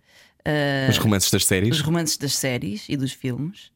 E o que eu mais queria era finalmente eu ser a protagonista do meu romance e da minha própria rom-com. Lembras de nós dizermos pá, quem me dera ter estes problemas? Sim, quem me dera ter estes dramas. Uh, hoje em dia não quero ter esses dramas uh, e hoje em dia consigo perceber que uma relação amorosa é algo que é complementar e é suposto facilitar e não, e não complicar. Acrescentar e não ser a resposta, não é? Exatamente. Então, fazendo esse, esse paralelismo com a nossa história, para quem está a ouvir, hum, achas importante então contarmos às pessoas de quem gostamos quem somos? Claro. Eu acho que a verdade cura. A verdade cura. Sempre. Uhum. E hum, mesmo, mesmo que a verdade magoe, na minha, pelo menos na minha experiência, até porque eu cresci hum, um pouco em, em ambiente de mentira e de manipulação, Uhum. Hum, e isso é- dói muito e, é- e custa muito tu depois quando cresces e quando tornas adulto tu duvidas muito de tudo e de todos. Eh, e isso é doloroso viver dessa forma. Vives em tensão sempre. E tu queres relaxar e não consegues. E o que ajuda a, a relaxar o que ajuda a, a encontrar alguma paz é a verdade mesmo quando ela magoa. E das coisas mais bonitas que eu vivi ah, nos últimos anos foi, ah, por exemplo, ter sido rejeitada por uma pessoa Uhum. com quem eu queria estar envolvida ah, romanticamente ah, e sexualmente. Uhum. E essa pessoa rejeitou-me com verdade e rejeitou-me com generosidade, porque para mim ser verdadeiro é ser generoso também. Uhum. E isso ajudou-me, doeu, mas ajudou-me a cicatrizar. Interessante isso que tu dizes, porque muitas vezes há- as pessoas têm dificuldade em quando não querem estar com alguém, ou já não estão traídas, ou porque já não estão para aí viradas, simplesmente têm dificuldade em dizer a verdade porque acham que vão magoar. não é? E portanto não vão ser profundamente diretas ou não vão dizer. Porque há amor em dizer a verdade, não é? É isso que estás a querer dizer. É isso mesmo, é um ato de amor. Uhum. A verdade é um ato de amor, completamente. Ah, e portanto, sim, ou seja, é importante mostrarmos quem somos, dizermos àqueles que amamos quem somos, mostrarmos-nos, Uhum. Não pedir desculpa por existir. não pedir desculpa por existir, mas também é importante reservarmos a nossa privacidade. E quando algo é nosso e, e queremos que seja só nosso, assim Uhum. deve permanecer. Hum, hum, onde, onde é que está esse equilíbrio de o que é que eu partilho ou não partilho? Isso já cabe a cada pessoa e depois à dinâmica de cada relação, seja ela de que Claro. natureza for. Eu faço-te uma pergunta agora que tem a ver com a tua própria história, que é, por exemplo, eu só, só me apercebi ahm, da mortandade que aconteceu nos anos 80 com, com o VIH-Sida, já muito mais velho, não é? já aos 25, porque na escola nunca ninguém nos disse que isso tinha acontecido. Portanto, a, a história, uma história LGBT, nunca me foi contada. Ah, imagino que tu sintas o mesmo, mas ahm, quando é que tu te apercebeste que havia uma série de coisas, por exemplo, no Estado Novo, o sexo entre mulheres nem sequer era minimamente perseguido, entre os homossexuais eram perseguidos, mas os homossexuais masculinos eram perseguidos, mas entre mulheres nem era perseguido porque as pessoas achavam que não existia. Portanto, não era sequer um problema. Não existe. Isso ainda acontece hoje em dia. Achas que isso é- acontece? Esse estigma ah, ah, é que isso é tão, é tão engraçado que é sexo entre duas mulheres ah, é tão pouco considerado sexo que lá está, nem sequer era crime, nem era, nem era, nem era considerado o suficiente para ser crime no Estado Novo. Claro que ainda bem que, que, que não o era, mas isso tem uma conotação de ah, o que é que elas estão ali a fazer? Estão ali a brincar umas com as outras.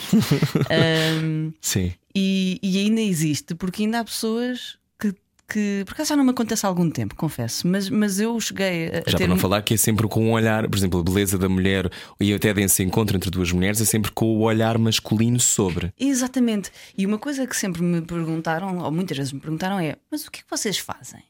Mas vocês, vocês não fazem mesmo sexo, o que é que Jogam vocês xadrez, fazem? não é? E, e fico sempre estupefacta e por já tenho pena das, das, das namoradas dos homens que fazem essas perguntas, porque se eles não percebem o que é que duas mulheres podem, podem fazer, Também então. não temos que entrar em detalhe. Então, não, não, não vou entrar Sim. em detalhe. Mas então eles também podem estar pouco informados sobre como é que podem estar com as suas próprias namoradas e, e- e mulheres. Mas, mas sim, eh, Esse, esse sítio do, do prazer da mulher, não é? Esse sítio da, da- Porque o problema também é, eh, e voltamos à representatividade e à visibilidade, que é nós não crescemos com muitos exemplos, em Portugal então, muito poucos, do que é ser. eh, Um dos meus problemas a dada altura era, e eu vivia isso, eh, se eu assumir publicamente o que é que me acontece. Eu nunca mais posso trabalhar, as pessoas vão me rejeitar. O que é que isto significa? Ou seja, tu depois vives com esse, essa- esse manto de homofobia, também internalizada, uma homofobia pela qual tu vês o mundo, porque tens medo. E o medo é muito poderoso, não é? O medo é uma coisa que constrange. Há muitas pessoas que estão a vir no carro neste momento a pensar: eu nem acredito que estão a ter esta conversa numa rádio nacional. E estamos em 2020, o que seria não ter esta conversa em 2020 aqui. Mas sobre a, a relação que, que tu, tu vês, por exemplo, na visibilidade de mulheres que gostam de mulheres, sentes que hoje em dia isso é uma coisa mais falada, mais tranquila? Ainda achas que há preconceito quando dás a mão a uma namorada na rua? Sendo que tu sempre deste, que é uma coisa que. Eu sempre fui muito ah, afetuosa, ah, sem, sem me travar em público. Um, e sou uma pessoa muito afetuosa.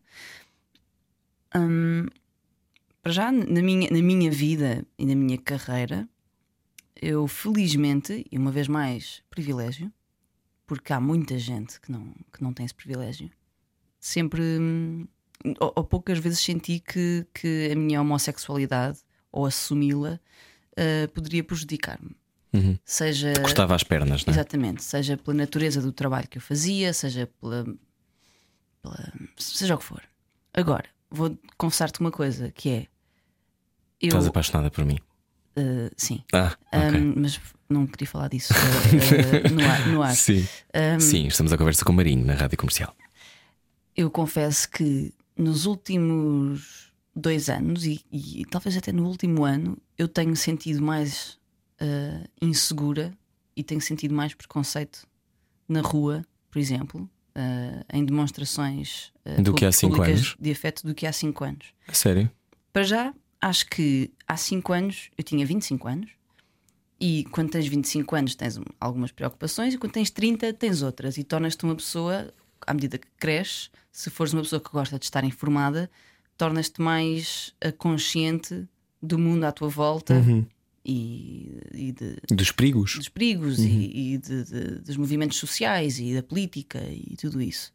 E eu confesso que eh, no, no- no último ano, e especialmente desde as últimas eleições, em que começou a haver eh, um, um maior extremismo eh, que depois incita ao preconceito Navega o preconceito. Uhum.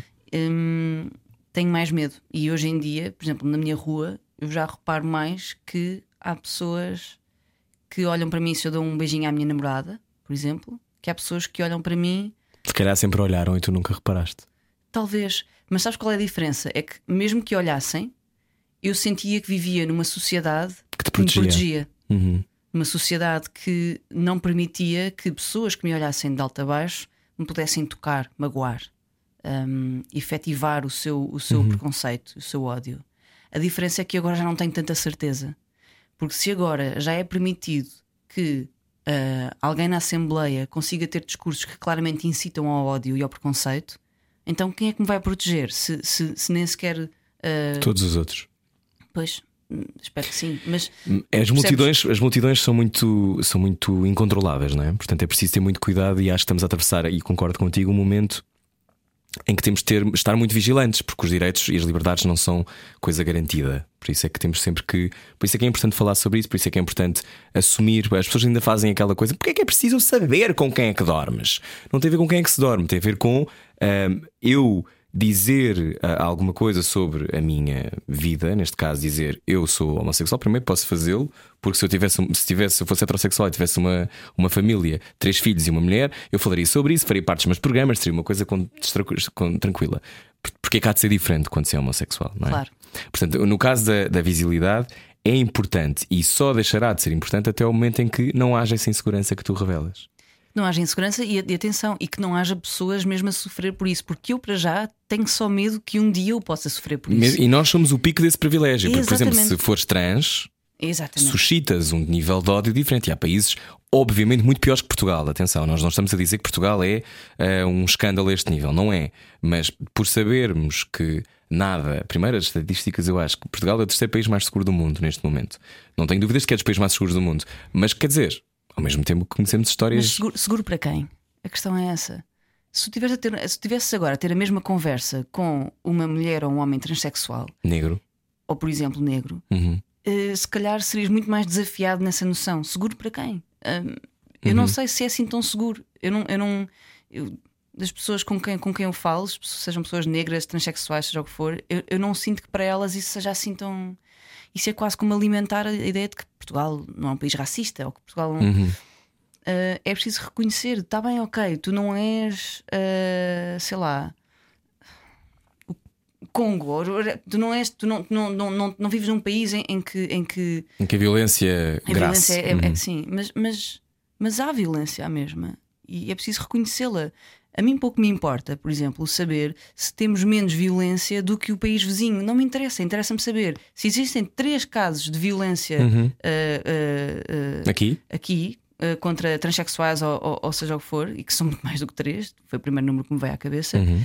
Então, esses três temos de os abordar e temos de evitar que aconteçam. Como é que se evita o ódio? Um, abrir diálogo, abrir, dar espaço para já, dar espaço às pessoas que são vitimizadas, dar-lhes a conversa, dar-lhes o microfone, uh, Acho que há aqui uma coisa importante também dizer. nelas. Há aqui uma coisa importante dizer também que é eh, muitas vezes as pessoas dizem eu nem tenho problemas nenhuns com A ou B ou C. Ah, eu tolero. Detesto isso. Explicar que tolerância não é respeito, não é? Ah, eu tolero, mas quem és tu para dizer que toleras alguém? Tu se respeitas o outro, tu podes não concordar com alguma coisa, mas é um problema teu, não é do outro. Portanto, tu não tens que, na esfera pública, sobre dizer eu tolero, ou seja, eu nem eu nem lhes bato, Sim, sim, sim, sim. eu nem, eu nem evito que eles progridam na carreira. Uhum. Não é? e, e esta coisa da tolerância é muito perigosa. Achas que hum, nós, nós somos de uma geração, e saiu há pouco tempo um artigo no Economist, eu leio coisas internacionais, hum, que dizia que nós somos uma geração muito castigada porque nós tivemos duas crises no espaço de 10 anos, não é? Nós e todas as outras pessoas, obviamente, mas que no momento em que nós estamos a construir o início da nossa vida profissional e da nossa, do nosso, eh, da nossa Vida vi- adulta. vida adulta, exato, tu tiveste de lidar logo com uma crise em 2008, que depois se estendeu até 2014 ou 13, ou o que foi, e depois a partir de agora é esta, que, vem, que é uma crise que está a chegar, tipo um tsunami que tu estás a ver. Mas não estás bem a ver quando é que bate, de facto. Embora muitas pessoas neste momento estejam cada vez mais empregados, nos Estados Unidos 42 milhões, em Portugal também milhares e milhares de pessoas que estão a ouvir neste momento o programa e a pensar a minha vida já é um problema. Portanto, eu dizer E há isto já é pessoas- privilégio E há também. pessoas não é? que nunca saíram da crise de 2008 também. Ou seja, eh, o que é que tu sentes em relação ahm, à tua geração? Tu que fazes músicas e que, e que cantas aquilo que sentes, sentes que ahm, vale a pena ter esperança? Se não tivermos, porque é que estamos cá? Hum, Eu acredito muito nisso. Eu acredito que nós somos responsáveis por tudo. a esperança, Por tentar esperança melhorar. É uma... Sim, eu também. Eu acho que nós somos responsáveis por nos melhorarmos individualmente. Cada pessoa deve olhar para dentro e pensar onde é que pode fazer melhor Uhum. e porquê, com que, com que intenção, com que motivo. Ahm, por exemplo, eu, ah, eu, eu gosto de pensar que não sou uma pessoa racista, mas eu tenho que, que ter a capacidade de que, como pessoa branca, eu tenho preconceitos racistas e toda a gente tem os seus, porque somos formatados para o, para o ter, não é? Infelizmente, e tenho que. ah, com- como dizem os ingleses, check myself, não é? Tenho, tenho de- de- de Mas sabes que muitas vezes, quando falamos sobre isto, eh, e já recebi algumas mensagens deste, deste- desta natureza a ouvir o programa, há pessoas que acham muito importante e que se fala e ainda bem. Pois há outras pessoas que acham que depois de repente, pá, só falo disso. Quando eh, eu acho que é muito estranho. Quando, obviamente, está a haver um movimento social, não é? Está a haver um- era a mesma coisa que nos Estados Unidos, quando houve movimentos de direitos civis, disseram, pô, agora só falo nos direitos civis dos negros. Eh, eu acho que temos que olhar para as coisas que estão a acontecer neste momento. E não é. ehm, não é uma coisa que eu acho que seja negociável eh, enquanto pessoas que têm algum poder e que têm microfones e que têm possibilidade de não ter medo quando vão caminho de casa porque não sabem, não vão ser parados da mesma numa operação stop porque não se são brancos, não é? por exemplo. Uh, e são coisas pequeninas, não é? De, de pequenas uh, microagressões que acontecem a pessoas que, que não são, se calhar, o mainstream de um país. Um, Porquê que tu achas que há tanta gente que rejeita esta. Quando há, quando há estas discussões no, no, estado, no espaço público, nas redes sociais? Porque é, ver- é debates. vergonha, é vergonha de o que é que isto significa se admitir. Como é que eu tenho de pensar sobre mim? Sim, Achas que é isso? Exatamente.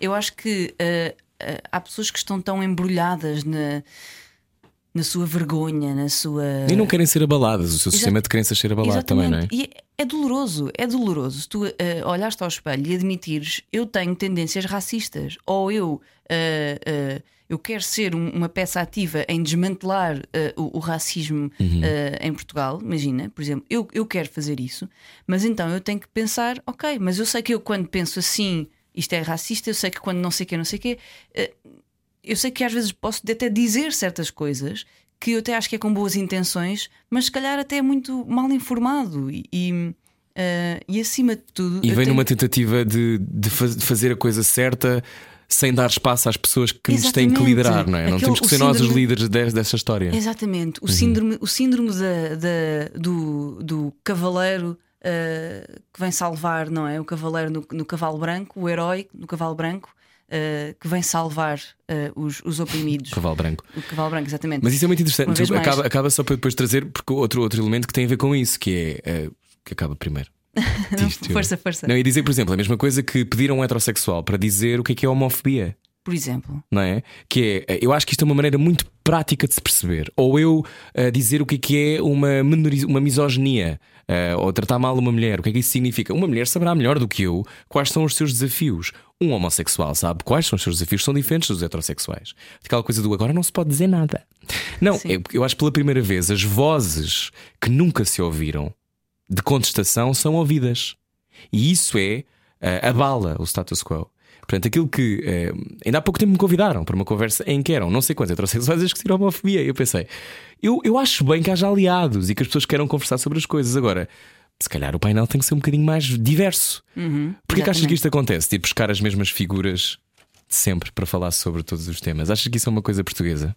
Não, não, sei, não sei explicar. Não acho que seja uma coisa portuguesa, na verdade. Eu acho que é um, que é um São sempre os mesmos comentadores, não é? Sim, um problema, é um problema da sociedade ocidental, pelo menos, eh, de, de- de ir buscar as pessoas que achamos que vão vender melhor este assunto, eh, seja o que isso for. E, e é, é como tu dizes e bem, temos é de dar palco. Portanto, por exemplo, nós estamos agora aqui, a ter estas conversas, na verdade, mas o mais importante do que. eh, também é muito importante nós falarmos destas coisas, mas mais importante que isso é se queremos saber mais sobre estas questões de, de, de opressão, seja ela qual for, é ir à fonte. Ir à Informarmos-nos, não é? fonte. Sim, Informarmos não é, não é só, eu acho que uma das coisas, eu ouvi um programa da apresentadora Oprah Winfrey que muitas pessoas conhecem, que tem um grande, eh, um grande ascendente na, na, na sociedade norte-americana e, e é uma cara eh, de luta pelos direitos de, de- de décadas. E ela fez agora um, um exercício com várias pessoas em que tinham esta discussão. E, e ela dizia: não é só. Eu sei que as pessoas estão ligadas todos aos seus amigos negros para dizer o que é que têm de fazer, mas mais importante do que têm de fazer é irem ler e irem informar-se e começar e darem espaço, ou seja, abrir espaço para uma certa reeducação. É preciso humildade para percebermos que temos que ser reeducados, não é? Sim.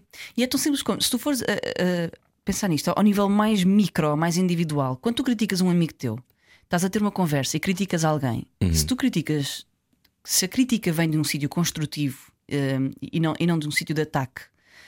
Uh, quantas não são as pessoas que depois ficam defensivas que tu conheces? Quantas são as pessoas que tu conheces que conseguem aceitar críticas e conseguem olhar para dentro e pensar: ok, eu percebo porque é que me estás a dizer isto. Eu não tinha a noção que eu te estava a magoar quando, tu- quando te disse ou quando fiz aquilo, mas antes de mais, obrigada por partilhares comigo.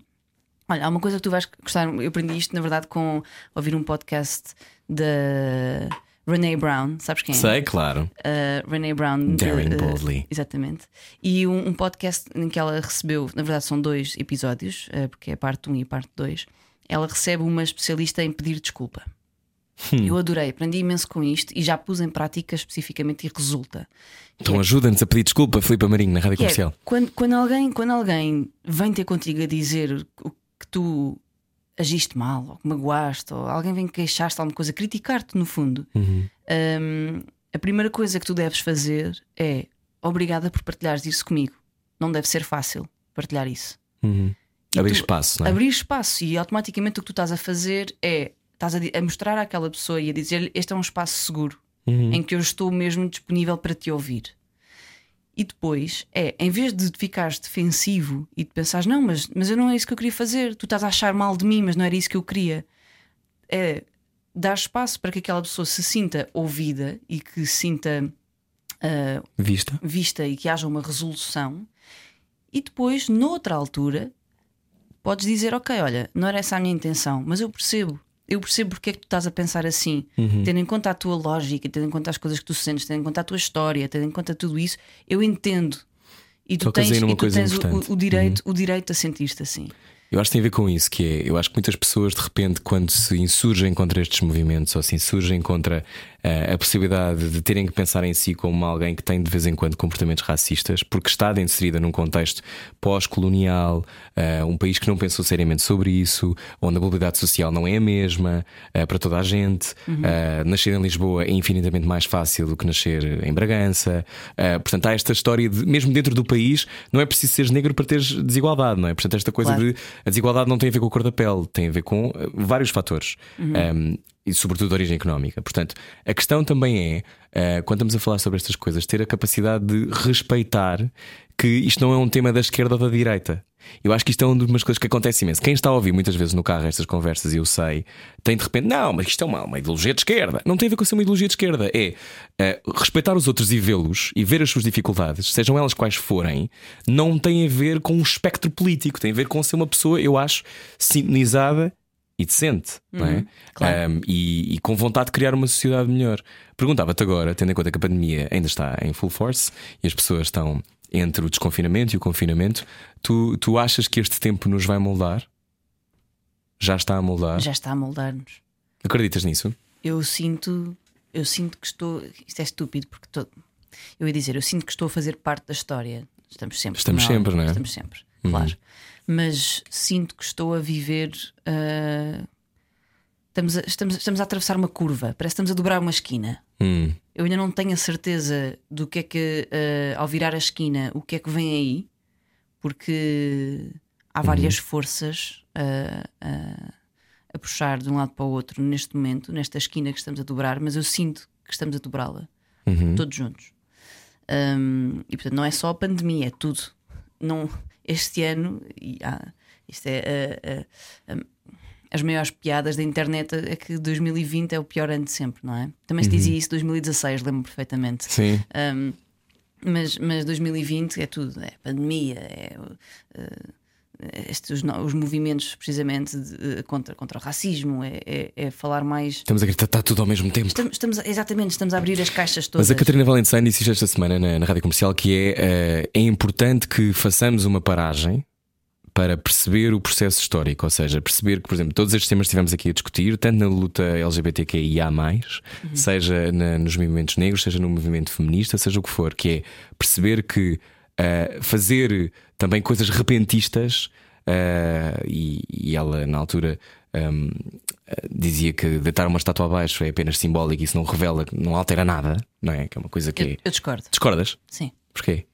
Uh, para já dizer que uma coisa simbólica não altera nada, não Não, não, não. Isso até fui eu mais que disse. Tipo, que isto é simbólico, se alterava ou não. E ela achava que o processo era maior do que apenas tirar a estátua. Claro, claro que Era sim. que Então, então, então sim, claro que sim, concordo. Uh, mas a, a- a força, o poder que está em, em, em derrubar a estátua e isso ser uh, amplamente. uh, Mas há pessoas que divul- dizem que estás a negar a história e a refazer uma revisão da história. Não. Até porque há uma coisa que é as estátuas só contam a história da perspectiva de uma perspectiva, que é a perspectiva do, do herói, que aquele, aquela figura ali, geralmente, geralmente são homens brancos, não é? Um, do, do, do herói, do vitorioso, não está a contar a história de todas as perspectivas. Dos oprimidos. E tu podes perfeitamente ter uh, monumentos que celebram a história de diferentes uh, perspectivas, da perspectiva dos oprimidos ou, ou da perspectiva daquilo que aconteceu na verdade. E uma vez mais digo, isto resume-se a como é que nós queremos ser uns com os outros. Queremos dar espaço. Eu quero dar espaço às pessoas para me poderem dizer que eu as magoei com alguma coisa. Claro que sim, definitivamente. Porque isso faz de mim uma pessoa mais em paz, faz de mim uma pessoa que promove a harmonia entre as, as relações ou nas relações que eu tenho Uh, e, e, portanto vou viver mais em paz, até comigo mesma, mesmo assumindo que eu- os, meus erros e assumindo aquilo que eu, que eu faço que magoa. Portanto, isto é uma escala maior, falando de uma forma mais do coletivo, da humanidade e da nossa história, é a mesma coisa. E nós temos de reconhecer que ter estátuas de uh, uh, supostos heróis, mas que na verdade foram opressores e foram hum, assassinos e, e que, e que. Mas é sempre que eu conto. Mas está bem, mas ao mesmo tempo, ah, o século XVI não é igual ao século XXI, não é? Portanto, o que acontecia Não à é. época. Eu percebo o que estás a querer Não dizer. é, mas o que é que tu celebras? A questão é, não é. O que é que fica? O que é que fica é- estátua a estar- estátua é uma emanação quase viva de um tempo. Exatamente. E o que é que tu celebras? O que é que não é? significa? Tu, tu ficas com, com, com a estátua em pé em 2020. O que é que isso significa em 2020? Não é o Uhum. que é que isso significava na altura. E tu, ao fazeres isso, se tu, se tu não tivesses opressão ainda, se já tivesse erradicado a opressão, se tivesse erradicado o racismo Uhum. e outros, outras formas de opressão, então se calhar não estávamos a ter esta conversa. E se calhar não sei se as estátuas estavam lá ou não, não sei dizer isso. Mas a verdade é que ainda tens a opressão, ainda tens a violência, ainda tens a morte, a perseguição. E se ainda tens essas coisas e depois tens uma, uma celebração disso, mesmo que tenha sido noutro século, noutros tempos. No esclavagista. Por exemplo, Mas, por exemplo, há muitas pessoas que dizem que ao fazer isso, há até historiadores que dizem isto, ao fazeres isso, ao rebentares com a estátua, ao atirares a estátua ao rio, eh, ao destruires o monumento, que tu estás também a abrir espaço para se destruir os livros, se destruir os, outra, outras expressões de um tempo. E tu nunca podes olhar para um tempo com os olhos do agora. Tu podes dizer, ok, eu estou em 2020, isto é uma cidade em 2020, eu posso querer repensar e fazer, sei lá, um memorial da escravatura. Podes fazer isso. Agora, ao mesmo tempo, vais dizer que Dom José I não existiu? Naquele contexto, ele era aquele rei, não é? Eh, vais arrancá-lo da Praça do Comércio? Porque ele é uma emanação de uma, de uma opressão. Ele era um monarca eh, de, com poder absoluto, centralizador. Não faz sentido nenhum. Ele não foi escolhido por Deus, não é? Portanto, ele era, eh, aquele era a, a vigência da época. Portanto, eu acho que isso são temas complexos e, e nós estamos só a abordá-los aqui numa rádio tão, tão ouvida quanto esta, porque eu acho que as pessoas devem pensar sobre isto. E há uma coisa importante que é: não é por falarmos das coisas que há aqui uma obrigatoriedade de discurso que temos todos que alinhar para o mesmo lado, não é nada disso. É, eu acho que é importante não haver medo de discutir o que é que seja e falar sobre as coisas. E uma sociedade quer-se plural, eu acho, e, com, e um, uma boa, um bom indício democrático é não termos medo de expressar as nossas opiniões e de falar sobre elas. E expressar opiniões não é atacar o outro. Fechando a conversa.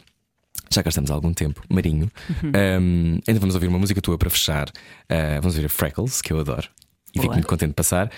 um, do teu álbum Till. Mas agora quero saber quais são. um, qual é que é o teu, o teu propósito? O teu propósito é, é o quê? Sabes? o meu propósito é ser sempre melhor. Ser sempre melhor? Não do que os outros, Uhum. ser sempre melhor do que fui até agora. Ok. Para mim e para os outros. E vamos ouvir a Freckles. Para quem nunca ouviu nada teu, o que é que lhes queres dizer? A Freckles é hum, uma canção muito vulnerável, n- nem por isso frágil, acho eu, hum, em que eu, pela primeira vez na minha escrita, abordo ah, sentimentos difíceis, uma carga difícil de o que é que significa ter crescido ah, como cresci, na família em que cresci. Hum, e que até antes, se calhar, as minhas, o foco das minhas canções era mais o amor e mais as, as dificuldades Do crescimento. no crescimento e Uhum. o atrito nas relações amorosas. E foi, foi o momento em que eu comecei a virar-me mais para dentro, comecei mais a perceber porque é que eu sou como sou, Hum, o, que é que, o que é que fez de mim esta pessoa que eu, que eu sou agora. E muito do que fez de mim foi o meu crescimento e a, a minha família. Um, e às vezes não, há sempre, não é sempre um cenário bonito. Tenho muitas coisas pelas, qua- pelas quais estou grata e muitas memórias felizes, mas também há memórias difíceis que todos temos, todas as famílias têm uh, memórias ou, ou criam memórias mais difíceis. Eu já fiz estas pazes. Estou a fazê-lo. Uma das formas é, é escrever canções sobre isso. Freckles na rádio comercial Marinho, o álbum chama-se Steel, pode ouvir onde quiser, vai muito bem com um domingo de manhã. Freckles é também uma boa, uma boa música para ouvir no carro, eu acho. Ah, parece que, aliás, o teu vídeo desta música és tu dentro de um carro. Exatamente, sou eu a conduzir pelas ruas de Lisboa. Obrigado por teres vindo, Obrigada, eu. gostei muito de conversar contigo, como gosto sempre, Eu também. e és uma das minhas pessoas preferidas de sempre. Oh. Love you. Rádio Comercial com o Marinho para ouvir agora em estreia na comercial. A estreia já estreou há muito tempo, mas estreou nunca passou na comercial. Vai ver agora Freckles eh, e o Era o que Faltava. Se quiseres ouvir a conversa inteira com o Marinho, está em radiocomercial.ol.pt em podcast. Eu vou-me embora. Amanhã eh, vamos receber alguém que vem de Vila do Conde. Quem será? Pois amanhã eu conto. Boa viagem. Era o que faltava. Todos os dias, das 8 às 10 da noite, na comercial.